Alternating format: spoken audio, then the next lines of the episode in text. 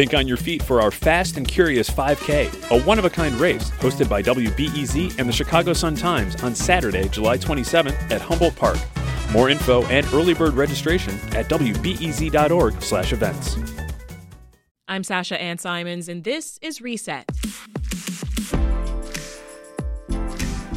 This week, we are rolling out another set of conversations for our series Closing the Gap, where we highlight racial and socioeconomic disparities in Chicago and the people working to close those gaps.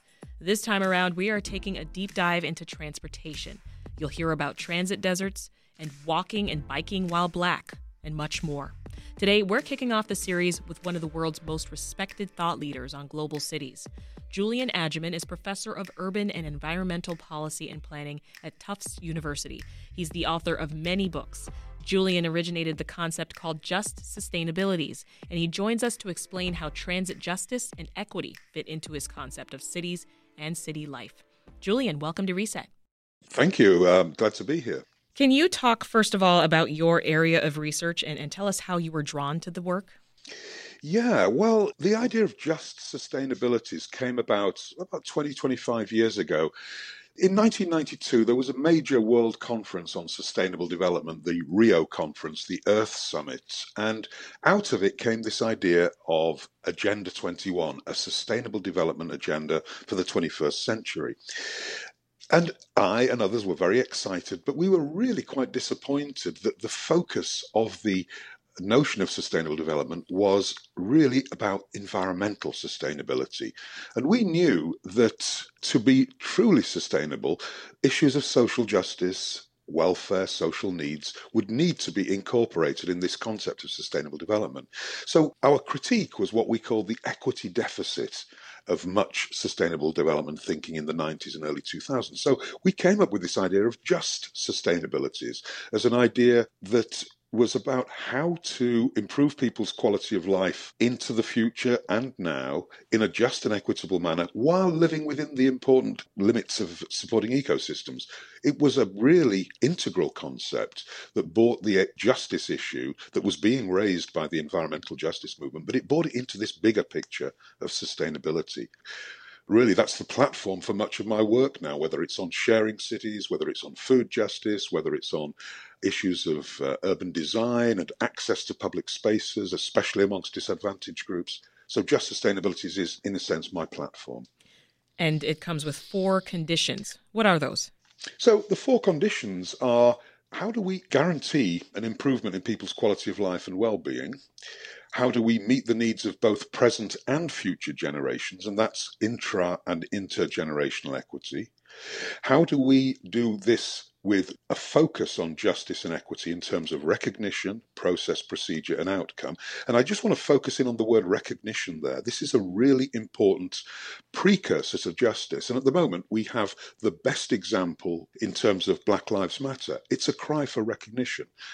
Around the world, Indigenous people, LGBTQ groups are crying out for recognition, saying that we belong, we matter, recognize us.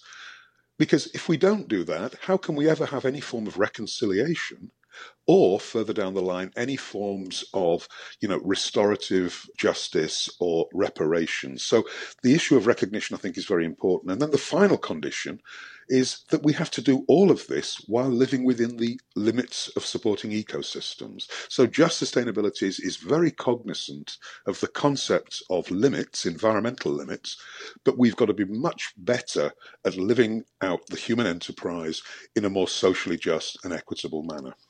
You also state that who can belong in cities will determine what cities can become. What do you mean by that?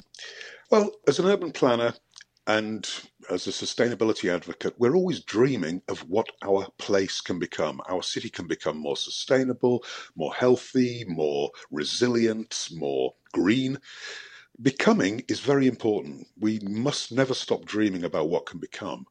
But who gets to belong in our cities? Number one, our cities are on stolen land, indigenous land. We have erased in North America the indigenous presence. Number two, we are displacing communities through gentrification. We are moving homeless people on and out into another municipality or another community. We are becoming increasingly xenophobic against immigrants. We are denying belonging to many, many, many groups in society. And so, my point is if we're dreaming about what cities can become, and we are denying belonging to many people, then our cities are just going to be elite spaces. So, my dream, if you like, is that we, as urban planners and as politicians, refocus on who gets to belong, who has a right to the city, and then our cities will become more thriving, more sharing, more caring places. I want to see issues of empathy, human dignity re enter our policy debates and that can be done through this inclusive concept of belonging. In some European countries, they talk about social inclusion. This is like that, but it's a much more broad recognition that there are many entities in our city, and our cities are now cities of difference. How do we coexist in these shared spaces and become what we truly can become rather than our cities just becoming elite spaces? Well, on that same note, you say we must therefore act on both belonging and becoming together, using just sustainabilities as the anchor, or face deepening spatial and social inequities and inequalities. What is spatial justice, Julian? Well, spatial justice, think about social justice. We all know that term, and that means that our opportunities in life should not be predicated on our race, our class, our gender, our sexualities. Spatial justice says opportunity should not be distributed geographically. And one thing I do know about Chicago is that you have a huge spatial mismatch or a spatial divide between North and South Chicago. I mean, that's spatial injustice if you look at St. Louis, the Delmar Divide in St. Louis, on one side of Delmar Boulevard, it's largely African American, the other side is largely white. The spatial mismatch between the two means that your zip code is more important than your genetic code in determining your lifespan, your opportunities. Spatial justice is, I think, a concept that is very useful for us to look at. And one thing that we're very fortunate in having is a tool that geography has given us, and it's a tool that is as important as the map was uh, way back in the day, but and that's geographic information systems. Mm-hmm. We can map spatial inequities in our cities, and lo and behold, those spatial inequities are largely related to race and income in the United States. And urban planning, uh, you know, was predicated around spatial segregation. You have to look at Minneapolis, you can look at any city to see the effect of decades of racialized covenants, racialized zoning or single family zoning, um, redlining. We have spatially segregated our cities intentionally. This was not by accident, it was by design. Uh, Julian, let's shift now and talk a bit more about solutions and best practices because you, you've done sure. case studies on cities all over the world. So, what U.S. cities or cities abroad would you say are doing things right? Well, you know, there's a lot of good practice around, and it depends on what particular aspect of city life you want to look at.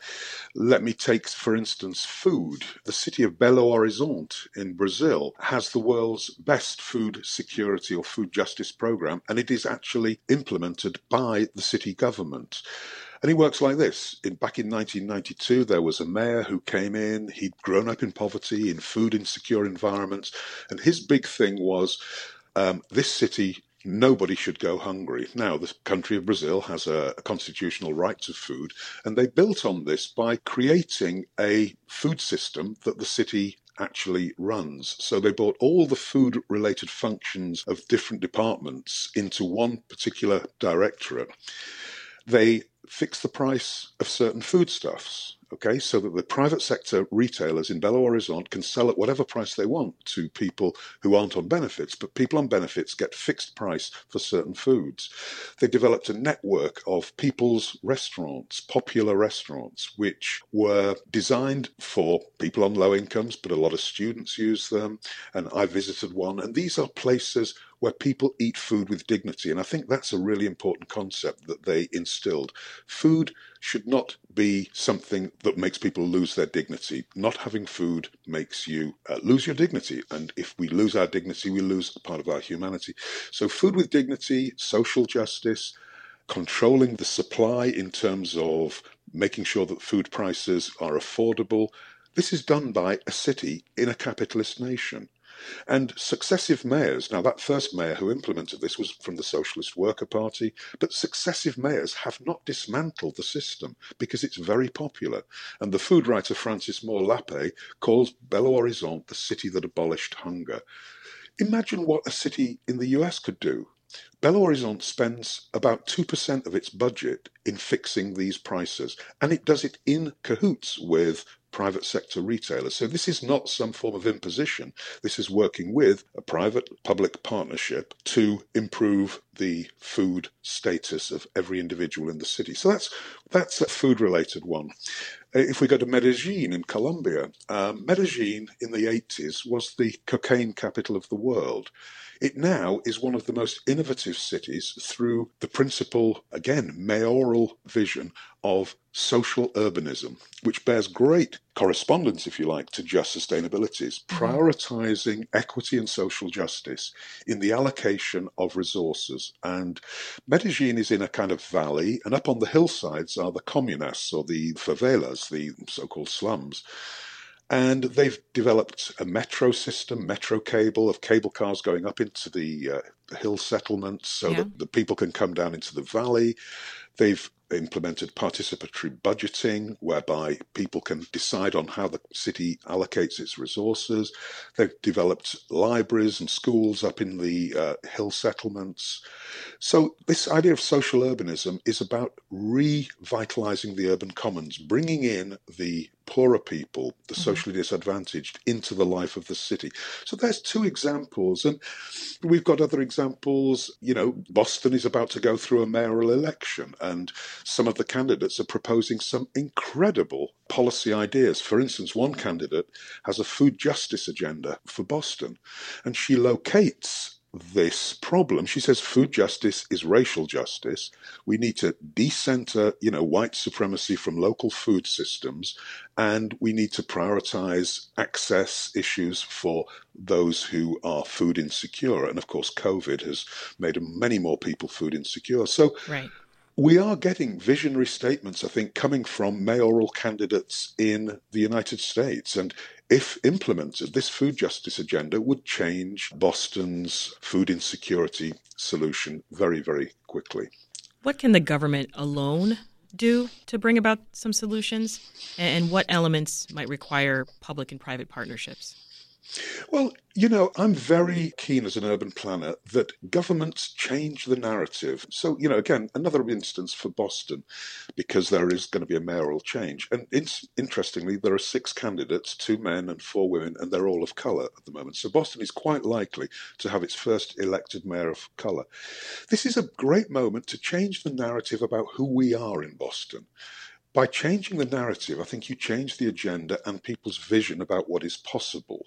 Because too often, mayors just go along with what they've probably always done, and we just get the same tired old paradigm. But if you change the vision, the agenda, the narrative, we can then look forward to a change in budgetary priorities, allocation priorities. I think there's many things that government can do. Government as enabler is, I think, one role that I want to see. Government as facilitator.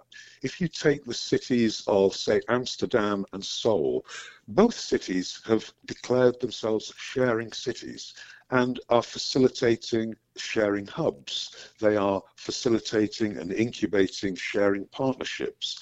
In the city of Seoul, the city itself denied access to Uber and they facilitated their own city based car sharing networks. Amsterdam has done huge amounts of work on inculcating the sharing economy and providing fertile ground for relationships with non-profits and private sector enterprises. So I think, you know, the city as enabler, the city as facilitator, the growing medium in many ways for these social innovations. I think that's a very important role to take. And, you know, cities like Chicago and Boston have got resources in abundance compared to uh, Belo Horizonte or Medellin. That we can do this. It really takes, I think, vision. But I think it also takes partnerships with the flourishing non-profit sector that we have in most of our cities here in the US. And it takes, I think, a vision of what I call co-production Imagine, for instance, a city park in a not so wealthy neighbourhood, and the park is used in maybe ways that are deemed antisocial. What if the city revisited the park and thought about how do we co-design this park, co-manage this park, and co-program this park with the community? I cannot but think that the park would be socially policed by the local community. The community would feel involved in that. So I want to see cities enter more co productions with local communities, not just parks, but other ways as well. You talk about transportation, you know, and you're going to be talking about it more. One of my students and I are doing some research on at the moment. You know, this revelation to me, two things have happened to really change public transit. Number one was the entry of Uber and Lyft and other ride sharing services 10 years ago. Second is COVID. So, what do we do? We measure public transit ridership, and it's going down, and that defines the narrative. Oh, public transit going down, mm. let's defund public transit. What if we change the narrative by changing the metric? What if we looked at access based metrics? Let's look at demand based metrics. You will find that the demand for public transit has never been higher. People want public transit. So that changes the narrative. Well, it would change people's attitudes to public transit, but it would also change, I think, the budgeting of public transit as right. well and the allocation of resources. So again, it's this idea of what are the metrics we're using? Are they metrics that are showing deficit or are they metrics that that are showing an asset and access based metrics, I think, in Chicago or Boston or any city. So let's move towards different metrics. Well, let's talk before I let you go about the Biden administration. Right now, they're promising a major infrastructure bill. So I wonder what you would hope to see in that bill. Well, again, I don't want to become overtly political on this, but I really like the way that the Biden administration are defining infrastructure not just as bridges and railways and roads, which is the traditional way, uh, but they're defining it more in terms of physical and social infrastructures. We have to think of infrastructure not simply as the engineering of our cities, but as the social capital and the networks, the benefits of interaction, the spaces and places. So I see infrastructure as being a much more inclusive, a much more intersecting set of ideas than simply, you know, the physical stuff. So I want to see investments in anything that increases social inclusion, uh, social welfare, you know, people's access to transportation, people's access to food that is nutritious and culturally relevant. So, like the Biden administration, I see a very broad need for a concept of infrastructure that really comes to people's places of work or dwelling rather than simply being those things like roads and railways and bridges that are very important, but they're not about improving people's quality of life necessarily. Infrastructure in terms of networks and human connections, I think is very important. And it's a broad and bold concept, and some people don't agree with it, but I think we need to think about that because, you know, a bridge 10 miles away looks very good, but is that going to affect my life here or their lives there? No, it's not. So there's what I would call a first and last mile problem here. How do we inculcate ideas about infrastructure and building physical structures with social infrastructures that really improve people's quality of life? That was Julian Agyeman. He's professor of urban and environmental policy and planning at Tufts University. He's also author of numerous books, including Just Sustainabilities Development in an Unequal World and Sharing Cities, a case for truly smart and sustainable cities. And he just helped us kick off the latest installment of our Closing the Gap series. Julian, it's been a pleasure. Thank you very much. And that's today's reset. Keep your ears on the pod this week as we talk to more people who are closing the gap when it comes to transportation. I'm Sasha Ann Simons. Enjoy the nice weather. We'll meet again tomorrow.